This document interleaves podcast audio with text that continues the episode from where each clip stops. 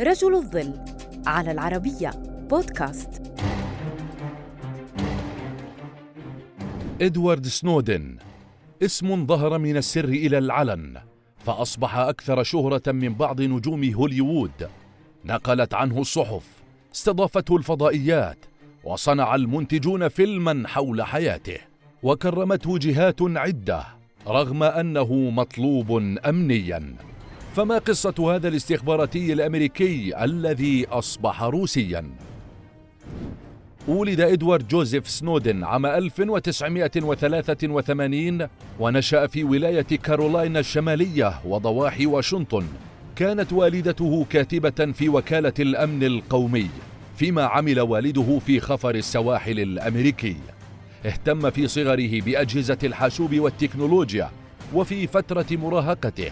قام بتفكيك وإعادة تجميع وحدة تحكم نينتندو. ترك الدراسة قبل المرحلة الثانوية لكنه حصل لاحقا على شهادة معادلة وحاول متابعة دراسته لكنه كان ينسحب دائما. في عام 2004 تطوع للخدمة في القوات الخاصة لكنه انفصل عن الجيش بسبب إصابته.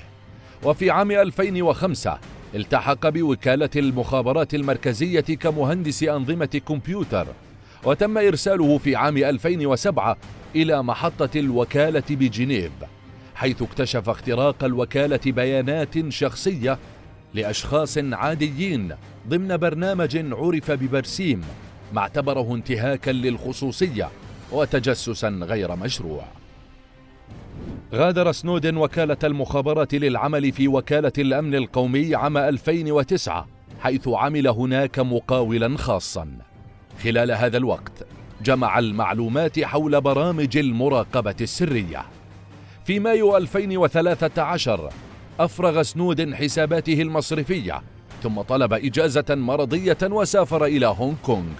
وهناك رتب مقابلات مع صحفيين وسلمهم وثائق سرية حول ما اعتبر انتهاكا للخصوصية.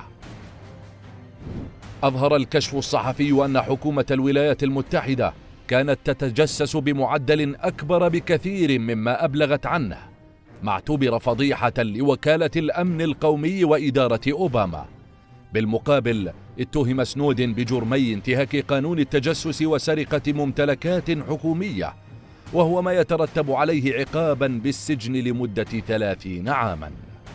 في هونغ كونغ طلب سنودن اللجوء إلى عشرين دولة فوافقت روسيا على منحه لجوءا مؤقتا فسافر إليها في الثالث والعشرين من يونيو وفي عام 2020 حصل على الإقامة الدائمة في روسيا لكن بوتين مؤخرا قام بمنحه الجنسية الروسية. وفيما يتهم إدوارد بالخيانة نظرت إليه فئات مهتمة بحقوق الإنسان على أنه بطل كما حصل إدوارد على تكريم كبير من الصحف المحلية ومنظمات داخل وطنه وخارجه.